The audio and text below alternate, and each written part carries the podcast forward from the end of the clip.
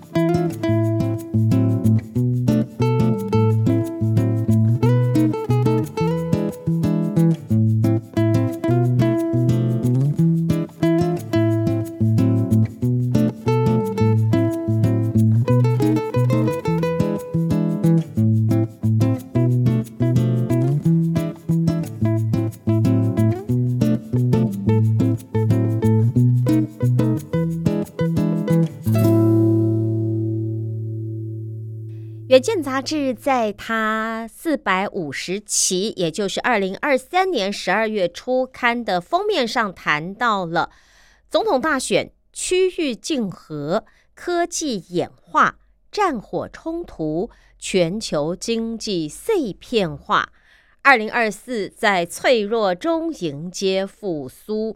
他谈到了二零二四全球可能最夯的产业，他谈到了独家调查九十五家金融机构哦，搞清楚我们下一步的投资在哪儿，也提到了俄乌战争、以巴战争引爆的战火，那么全球的下一座火药库可能会在哪儿？还有总统大选白热化会如何冲击地缘政治？听众朋友，送走了二零二三，迎向了二零二四，全球正面临了总体经济跟货币政治的转折点，在通膨、升息双风暴的影响下，主要国家都各自面临了不同的挑战跟难题。除了经济的成长不如预期，不断擦枪走火的地缘政治，还有因应气候风险的近邻转型，这都将是重塑政治风貌跟产业地景的两大变数。所以，也有专家提醒说，包括欧洲、美国这些主要央行货币紧缩所累积的效应，以及全球供应链碎片化。还有中国的复苏力道等等，这都是左右全球经济景气的关键。所以，二零二四的全球经济能不能够拨云见日呢？分享了《远见》杂志四百五十期的封面故事。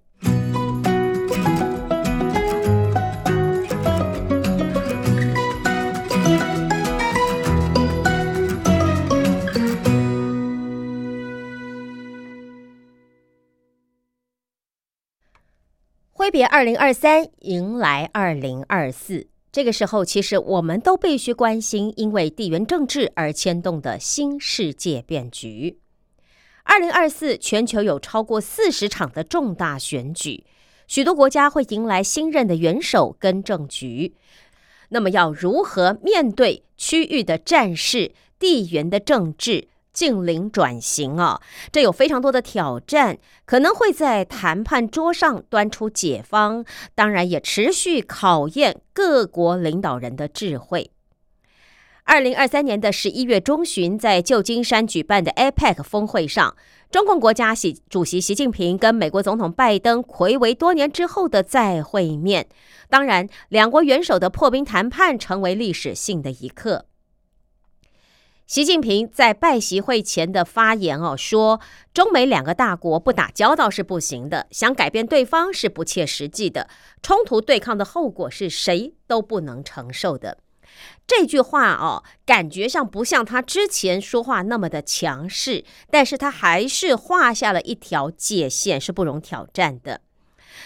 那拜协会虽然让中美的关系回温，但有两大议题还是僵持不下。第一就是台湾。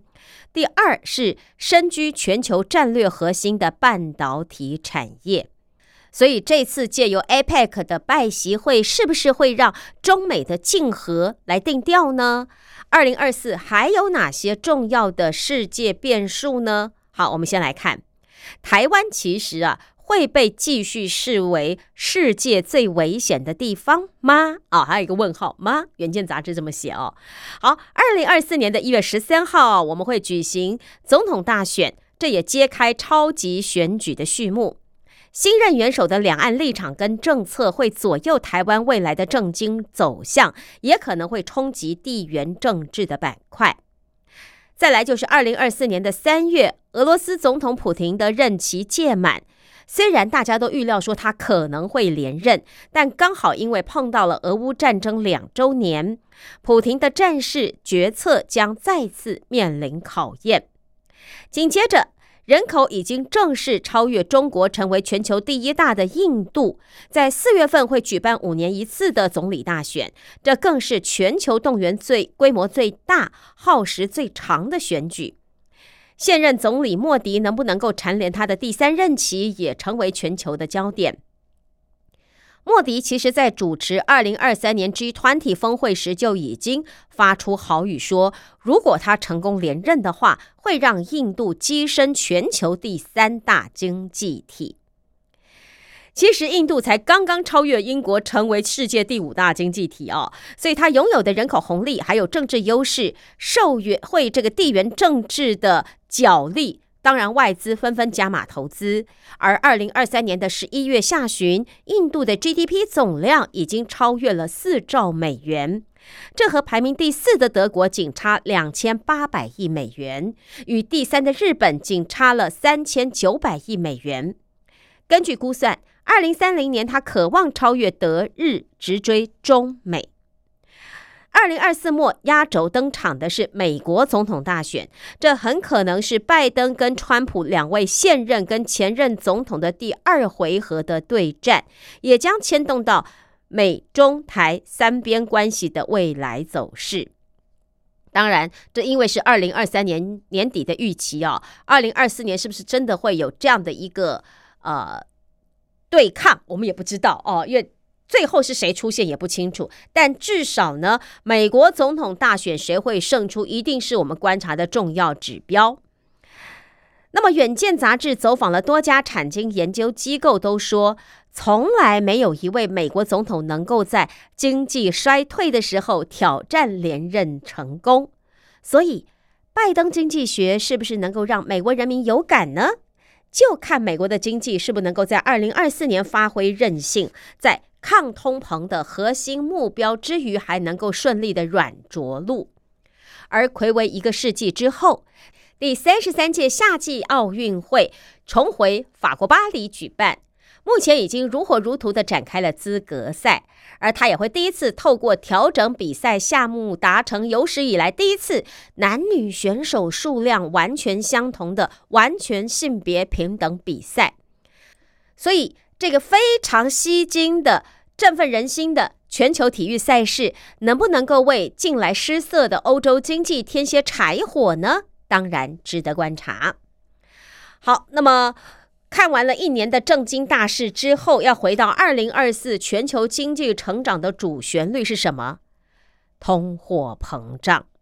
可是不断擦枪走火的地缘政治紧张加剧，在因应气候风险的近零转型，这可能是重塑政治风貌跟产业地景的两大变数，而且重要是影响层面日益扩大。在总经济层面，经济学家们也提醒，包括美国、欧洲等主要央行货币紧缩的累积效应。全球供应链碎片化，还有中国复苏力道，这也都是左右全球经济的关键。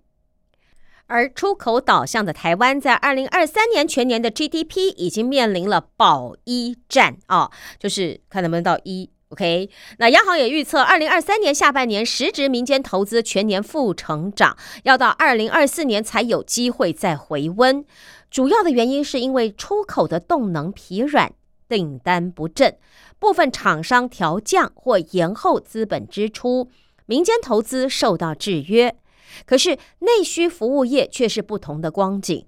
疫后民众外出消费意愿提升，跨境旅游需求畅旺。二零二四就算基期垫高，还是可以保持温和的成长。总体来说呢，同整国内外各大经济体预测机构的见解，二零二四会是。拨云见日、绽放曙光的一年，而截至目前，国内外主要机构对于二零二三年台湾经济成长率的预测值，大概就介乎在百分之零点七七到百分之二之间，而二零二四年会介乎在二百分之二点三到百分之三点四之间。台湾经济研究院也说，二零二四年台湾渴望保三。有六大利多，哪六大利多呢？包括了全球商品贸易复苏正常化，还有产业的库存也开始恢复常态，新兴科技应用持续的扩展，台湾出口及投资动能渴望回温，基本工资与军工教的薪资也会调升，以及民间消费动能渴望延续，都让 GDP 有机之谈。台经院院长张建一就分析，台湾的经济成长主要是仰赖消费跟投资来支撑，而且出口表现要回温才有机会带动景气。二零二三年到二零二四年应该会呈现所谓的 U 型的走势哦，一直到二零二四年的上半年才能够复苏。好，这是经济学家们的看法，那大老板们怎么看呢？中华民国工商协进会理事长董座吴东亮认为，二零二三年九月的出口年增率已经提前转正，景气落底的迹象终于浮现。他强调，台湾的产业界非常有韧性，而且当库存消耗到合理的水准的时候，全球通膨会减缓，利息也触顶向下走的时候，台湾的产业会受惠最大。金融业方面，包括富邦金总经理韩卫庭、和库金总经理陈美竹都同声看好。他们认为最坏的时间已经过了。云品国际董事长盛智仁则看好观光需求，尤其是乐观看待总统大选后政情明朗，国际观光客人数来台会增加，所以台湾的内需会更旺。台塑集团总裁王文渊及统一集团董座罗志先则相对保守。王文渊认为，如果美中关系持续不佳，俄乌战争还有以巴冲突这种人祸的变因还存在的话，其实整个调整期是会拉长的。统一的罗志先则观察到，全球正面临一个共同的隐忧，就是欠债太多，负债太高。其实这也会冲击政府的资源分配，所以到时候经济地雷有可能一触即发。而红海董事长刘阳伟的看法也呈中性，他认为最需要观察的是货币政策、通膨跟政经局势，而地缘政治冲击的话是让他最没有把握的，因为一有微幅的成长就很容易随时被抵消，所以他们仅能尽量维持最大的努力啊，让这个营运变稳定。台积电董座魏哲嘉在法说会上也回应了半导体景气何时触底反弹的时候，也表示有看到早期的迹象出现在 PC 与手机，但是他说那很难说是不是会强劲的复苏，因为他认为客户还在谨慎的控管库存，中国大陆市场的需求也疲弱。那么，《远见》杂志呢也发出了景气问卷，一共有一百九十二家企业回答了问卷，超过一半，百分之五十五点八的企业家看好二零二四的景气会有改善。而前三大影响复苏不如预期的因素，就以全球地缘政治战事风险加剧哦，有百分之六十六点七，他认为会影响，这是最高的。那第二个最高的影响原因就是主要国家通货高档引发硬着陆，有百分之四十七点九，将近一半。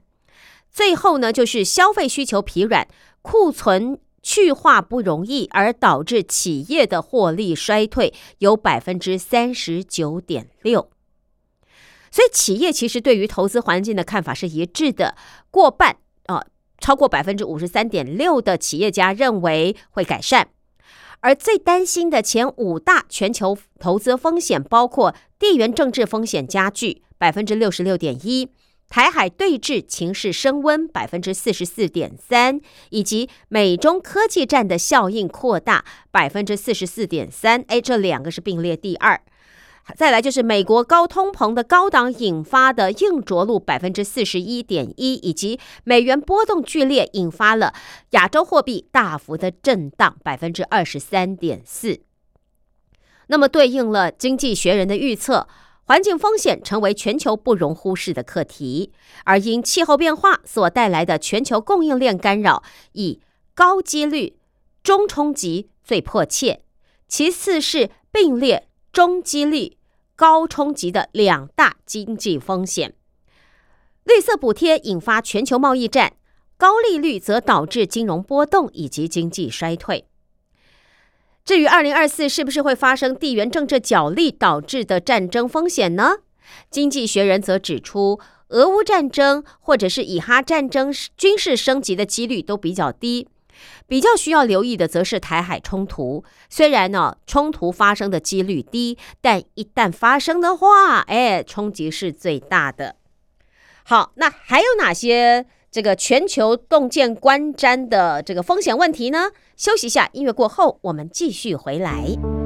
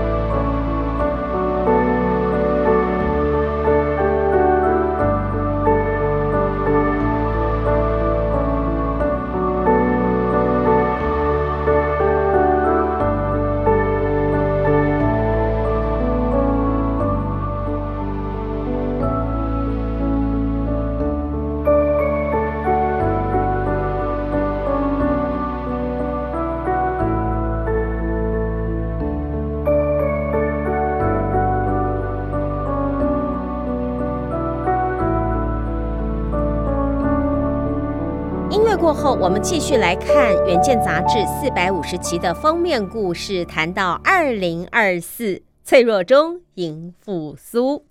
那么，全球的经济还是有下行的风险，你知道吗？虽然我们刚刚在音乐之前说，哎，超过半数的企业其实看好二零二四的景气跟投资环境。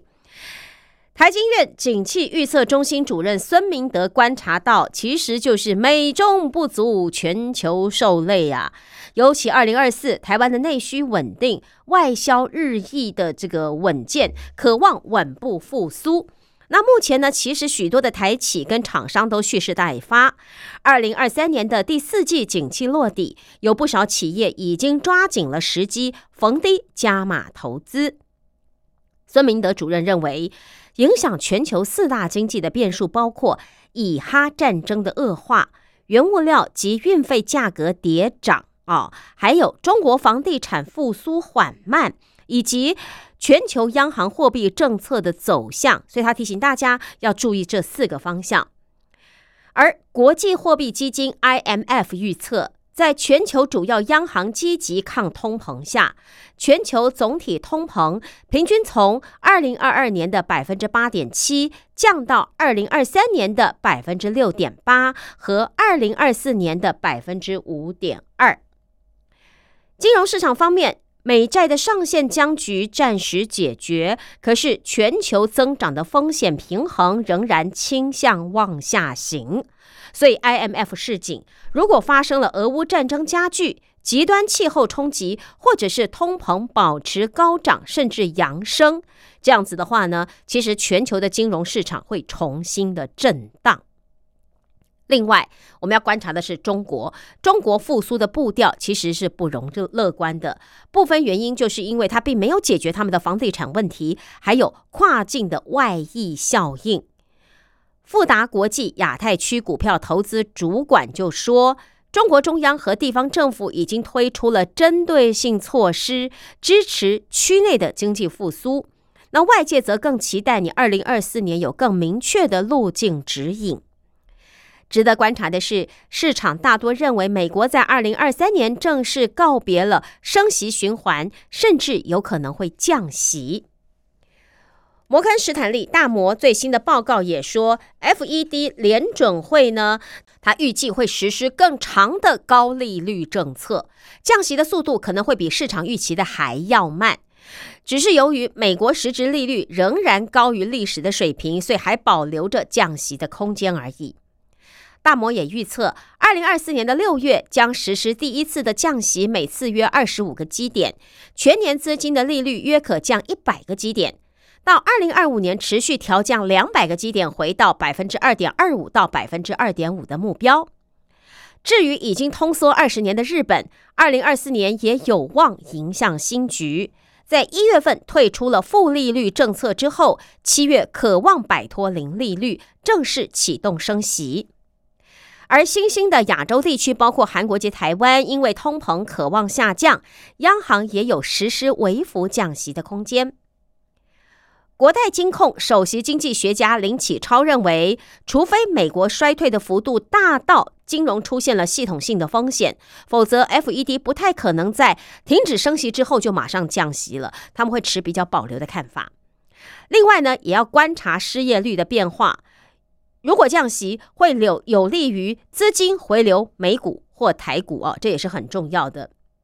所以展望二零二四。出口的领头羊的半导体库存去化已经接近尾声了，加上 AI 以及电动车的需求蓄势待发，还有世界巨头竞相太空庞大商机，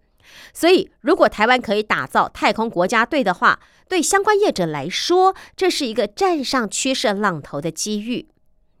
此外，已经在二零二三年十月试行的欧盟碳边境调整机制 （CBAM） 在二零二六年已经要正式上路了，开启了各国的碳关税立法风潮。所以，碳的有价时代已经来临了。全球对绿色竞争力越来越重视，能源还有数位的双轴转型势在必行。二零二四年又是政治诡谲的大选举年，却也蕴藏着重塑。产经风貌的能量，如果不想落下脚步的话，必须要及早提高哦。这个看到改革的基点。好，那么再来跟大家分享一下哦，二零二四年的全球政经大事记。一月份，CES 全球最大国际性消费性电子展，还有亚洲金融金融论坛，以及呃中华民国台湾第十六任总统及第十一届的立委选举。还有世界经济论坛年会都发生在一月份，二月份呢就是美国联准会 FED 的利率会议，还有印尼的总统选举，俄罗斯入侵乌克兰两周年，以及世界通讯大会。三月份东京马拉松，俄罗斯总统选举，美国联准会 FED 利率会议。四月份呢，全球规模最大五年一度的印度大选起跑。预计四月中旬会一直进行到五月中旬。那五月份当然又有美国联准会 FED 的利率会议，以及 G7 财长与央行总裁会议在巴西举行。中华民国的新总统要宣誓就职喽，在五二零这天。好，那么六月份呢？二零二四台北国际电脑展啊，开始了，以及欧洲议会选举、欧洲足球锦标赛，哦，这又要吸引很多人了。还有美国联准会 FED 的利率会议，市场普遍认为六月份的这场会议会是降息的关键点。来，持续来到七月份，七月份第三十三届巴黎的夏季奥运会开跑。八月份，美国联准会 FED 的利率会议，以及美国共和党全国党代表大会、民主党的全国代表大会，还有二零二四全球央行的年会。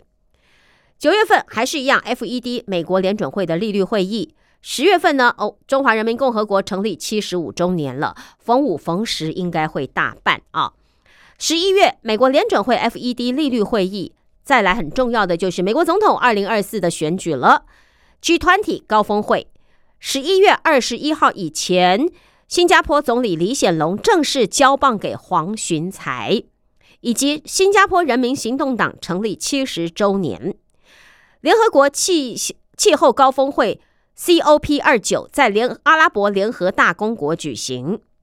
十二月来到了美国联准会 FED 的利率会议，以及澳门特别行政区成立二十五周年。好，这应该又要大办特办了。OK，这是二零二四年的一个全球政经大事，跟听众朋友分享。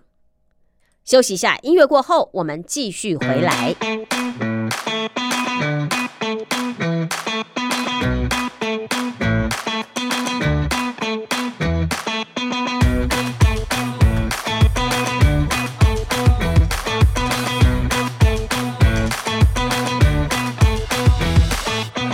后，我们继续回来关心啊，《远见》杂志四百五十集的封面故事，到底二零二四年会迎来什么样的年呢？OK，走过升息跟通膨夹击的二零二三，又陆续爆发了地缘政治的冲突，再加上科技业遭逢调整库存的逆风，显然二零二三其实并不平静。可是，三位金融业的首席经济学家却都乐观的看待二零二四。为什么呢？远见杂志访问了这三位经济学家呢，是国泰世华银行首席经济学家林启超，他为即将到来的二零二四经济大局下了一个注解，就是逆龙顺前，见龙在田。哎，怎么觉得有点像那个易经的那个卜卦的感觉哦？OK。因为美国公布了十月份消费者物价指数 CPI 为低于预期的年增率百分之三点二，再加上生产者物价指数 PPI 年增率百分之一点三，同样低于了外界的预期，显然通货膨胀明显降温，这也加深了外界对降息的期望。但是林启超认为，所谓的逆龙顺钱。逆就是顺逆的逆哦，龙就是龙飞凤舞的龙，顺就是顺流的顺，潜是潜水的潜，逆龙顺潜代表着未来经济巨龙潜伏在许多的逆风之下，等待一丝曙光的引领。逆风是谁？好了，最大的逆风就是美国的高利率政策，也就是美国联准会 FED 主席鲍尔所说的 “higher for longer”。高利率可能还会持续一段时间，而见龙在田呢？田就是田野的田啊。见龙在田意味着目前库存已见到低水位了，企业的盈余又逐渐的改善，但是在没有重大财政跟货币政策的刺激下，利率又维持高档。哇，这条龙要飞起来，还必须要等待适当的时机。林启超观察，未来的一丝曙光，可能是二零二四年的换机潮，甚至是正式宣布降息。过去一年，包括半导体及消费性电子等全球制造业都面临了成长率为负的衰退景况，但近期相对低的库存，再加上每三四年的消费性电子换机潮，都是拉动产线的好消息。但是高利率环境什么时候才能告一段落呢？林启超说，联准会未来势必会用更谨慎的态度看待货币政策的转变，而这需要观察两项重要的指标。首先就是联准会的目标通膨率为百分之二，而目前从二零二二年超过百分之六，慢慢降到如今的百分之三点二。如果确定往百分之三下降，就代表升息循环暂时告一个段落。其次就是美国最新公布的十月份失业率为百分之三点九，未来如果逐渐升高到百分之四，甚至是四点五，就代表实体的经济出现了冷却。而当通膨率跟失业率两个条件都达成的话，就渴望在二零二四启动降息。OK，这是国泰世华银行首席经济学家林启超的看法。那另外一位呢是中信金首席经济学家林建甫哦，他说，台湾虽然在二零二三的经济成长率一度因为能否保一引起的议论。但是，二零二四年，他认为有理由乐观。他用了成语“否极泰来”预测了二零二四的经济前景。他说：“疫情走了，以哈冲突战事并没有扩大，俄乌战争可能和谈，还有拜登跟习近平会面等等。”林建甫接连提了好几件国际大事。那么，以地缘政治的角度来分析，这些事件对未来经济前景来说都是。Good sign，好兆头。对台湾而言，明年也是新格局的开始。台海虽然被列为世界四大火药库之一，不过林建甫认为，两岸过去因为中美关系还有疫情等因素中断交流，但近期美国总统拜登跟中国领导人习近平见面后，两大强权的关系可望往好的方向来发展。虽然台湾二零二四年将选出新任领导人，但是两岸并没有深仇大恨，所以未来不管是谁上任，两岸关系也渴望见到否极泰来的实质改善。假设两岸恢复交流，气氛不再剑拔弩张，其实这对台湾的经济也同样会加分的。只不过是在疫情之后哦，全球的供应链重组，进而面临了这个供应链破碎化。林建甫也提醒说，这个对台湾的传统产业会是一项挑战，而未来东南亚的经济发展可期。政府这几年力推的新南向政策之外，东南亚区域全面经济伙伴协定 （RCEP） 的大架构下，台湾要如何参与其中，成为供应链的一员，就是我们要思考的下一个课题。而针对二零二四年的全球经济前景，林建甫说，美国经济韧性强，比较可能实现软着陆，后市并不需要过于看淡。所以预测二零二四年的股票市场走向，他认为台股及陆股都有机会回升，那美股会是高震荡格局。值得留意的是，虽然中国的房地产低迷，但同时也把房地产中的资金水分给挤出来，而这些挤出来的资金可能外溢到其他的经济体系，促成了正常的发展。最后一位呢，访问的经济专家是台新金控的首席经济学家李振宇，他用“绽放”的“绽”，而且这个“绽”呢，它不是“密”字旁安定的“定”哦，是“密”字旁元旦的“旦”。哎，他说这个字呢，其实是呃，现在我们用的这个“战”的古字。他认为“密”字旁元旦的“旦”这个字呢，可以代表二零二四。哇，他真的是用《说文解字》来形容哦。李振宇认为，所谓的“绽”啊，绽放的“绽”，就是在最黑暗的时刻，等待朝阳绽放的那一瞬间。那如果你用“绽放”的“绽”这个绞丝旁加一个安定的“定”来解读的话呢，代表要用。定力啊，要安定的等待花朵盛开。可是它是用什么朝阳胜出的啊？朝阳这个起来的蛋啊，元旦的蛋。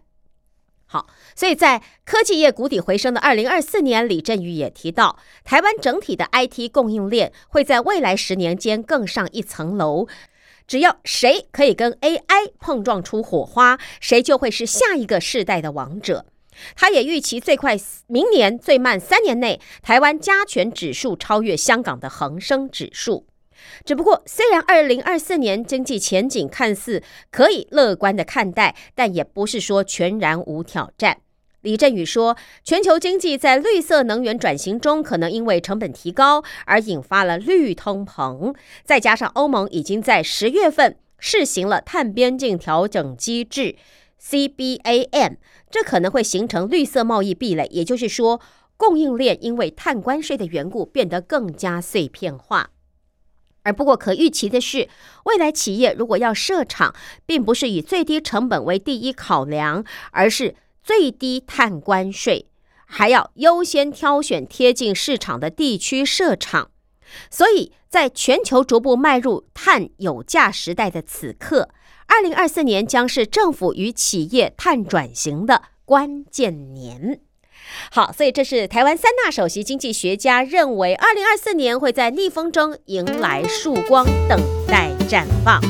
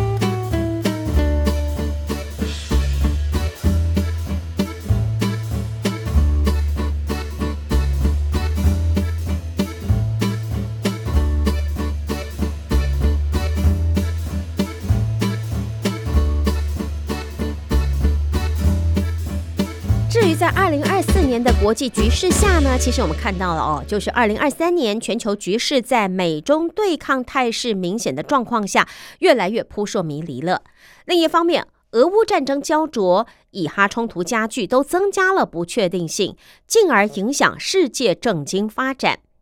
各国都想理出一个头绪，究竟美中对抗是不是升级，又将如何冲击全球呢？二零二三年十一月十五号，美国总统拜登跟中共国家主席习近平在美国旧金山的 APEC 元首高峰会举行面对面的会谈。尽管这个形式是大于实质意义了哦，但至少两国都愿意为了维持管道畅通，不会将竞争扩大为冲突。这也同意要严守双方失控的风险，同时要管控全球可能爆发的危机。所以在这样的前提之下来展望二零二四年全球政治局势四大火药库的情势，其实台美总统大选可以作为两大观察指标。二十一世纪的全球四大火药库中，位于东北亚的两座火药库是否点燃，就成为全球关注的焦点。那么就台海来看，两岸现阶段不但缺乏官方沟通。海基会跟海协会根本就没有发挥他们第二轨的作用，甚至私人管道呢都看不到。以往不管是公开或非公开，其实两岸的沟通还可以说是顺畅的，以此来避免北京跟台北之间的误判，又可以缓和紧张的局势。但目前看来，两岸政府其实根本已经中断所有的沟通，形成台海局势现在存在的最大风险。如果你缺乏沟通，其实就代表你的讯息是中断的。在资讯不对等、不透明的状况下，很容易产生情势的误判，让自我实现的回圈越来越强，也让外界担忧局势会失控。而对于身处地缘政治风暴中心的台商来说，最重要的一件事情就是要降低风险。在目前无法加码投资中国的时候，你必须要进行第三地投资。希望能够打造一个非中甚至非台的供应体系，来确保企业营运顺畅。至于朝鲜半岛的局势，因为北韩核武风险没有办法有效的控管，危及了整个东北亚的安全，其实也影响到南韩的产业。SK Hynix 和三星等企业其实面临了全球市场多元化的挑战。两家企业正在积极进行技术创新，同时要扩充他们的产品线，因应来自中国企业的竞争。好，现在再把场景转到地中海的东岸，全球晶片大厂英特尔海外最大的研发中心是位于以色列，聘用很多以色列籍的工程师来进行很多新技术的开发。十月初，以色列向哈马斯宣战后，其实也冲击着相关科技产业。持续近两年的俄乌战争陷入焦灼，还是影响出入黑海的全球原物料运输。因此，在地缘政治压力与四大火药库危机升高之际，全球产业与企业为了避险，也开始推动经济板块的少悄然转移。也就是说，各国为了开始思考转移产能、分散风险。间接带动产业的供应链、市场、劳动力的供应移动，尤其是以怎么样移出中国最为显著。只不过，全球过去在中国进行大量投资，在移出产能的同时，却很难复制过去在中国的获利模式。当年，中国吸引了外资设厂，给予了廉价的劳动力，提供大块土地等优惠，这都是其他国家没有办法提供的条件。其次就是，目前 ESG 大行其道，对各国企业限制比以往更严格，也垫高了生产的成本。此外，产能移出后的劳动力训练还有设厂的问题，也不是一时半刻能够解决的。更何况，你还有后续的，包括关税啦、法规啦，这些都需要克服。这其实都是全球产业在二零二四都必须面对的课题。再来就是二零二四年，台湾跟美国各自在一月还有十一月举行总统大选。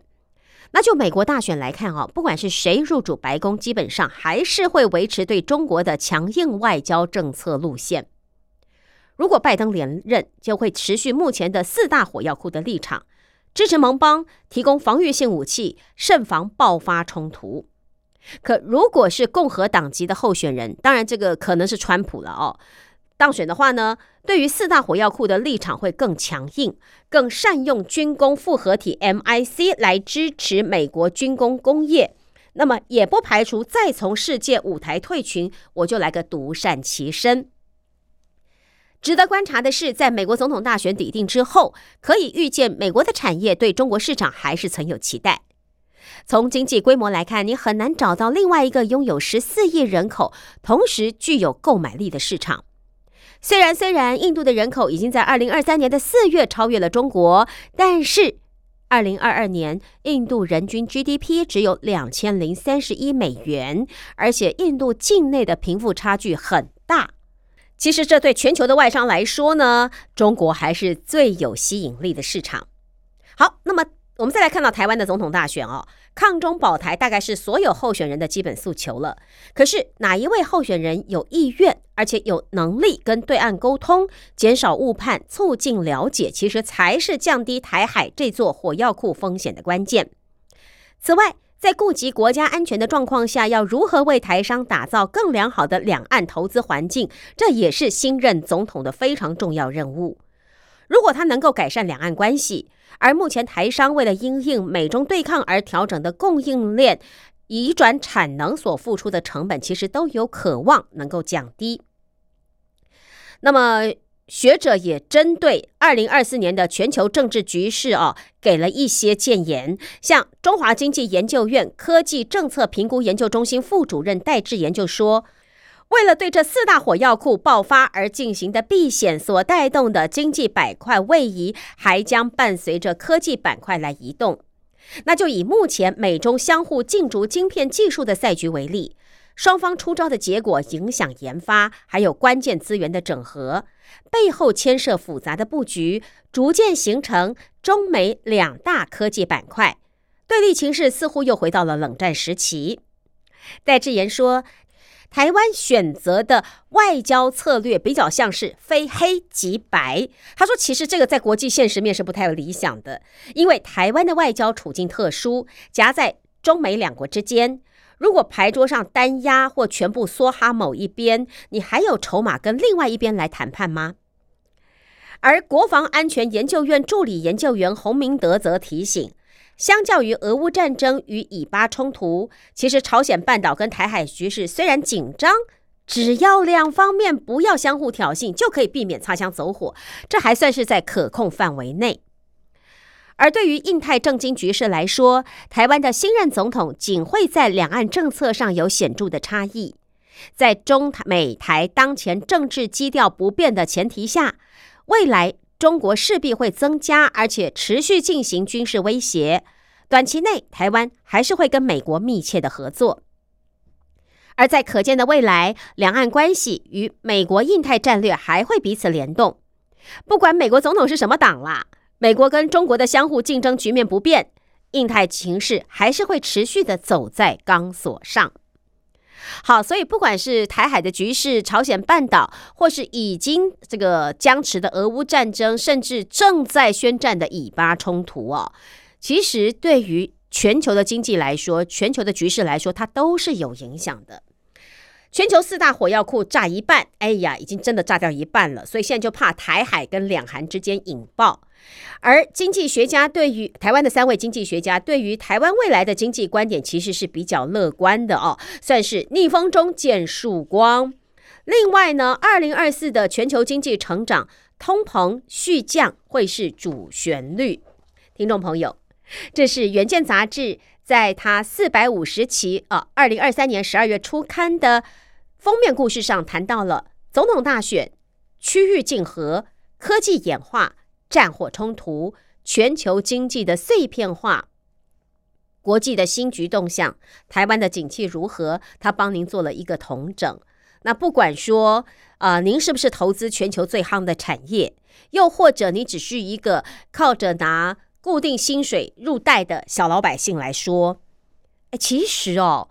国际局势我们还是要稍微关心一下，因为如果你不了解的话，你这个好买买错了股票好了。或者呢，呃，你不知道你公司的前景如何？哎，怎么可以不知道呢？因为你对于国际局势还是要有一些些的了解嘛。那国际局势看什么？啊，比方说美国的利率，对不对啊？那比方说什么样的产业比较夯？比方说这个碳边境关税，OK，这都是你要关心的啊，因为这对你的公司前途也是有影响的，甚至于对你想要投资的产业，其实也是有影响的。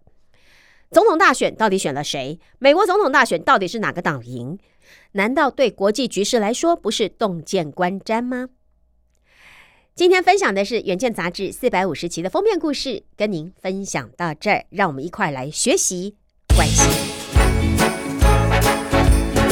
今天的节目进行到这儿，感谢您的收听，我是陈燕，我们明天空中再会了，拜拜。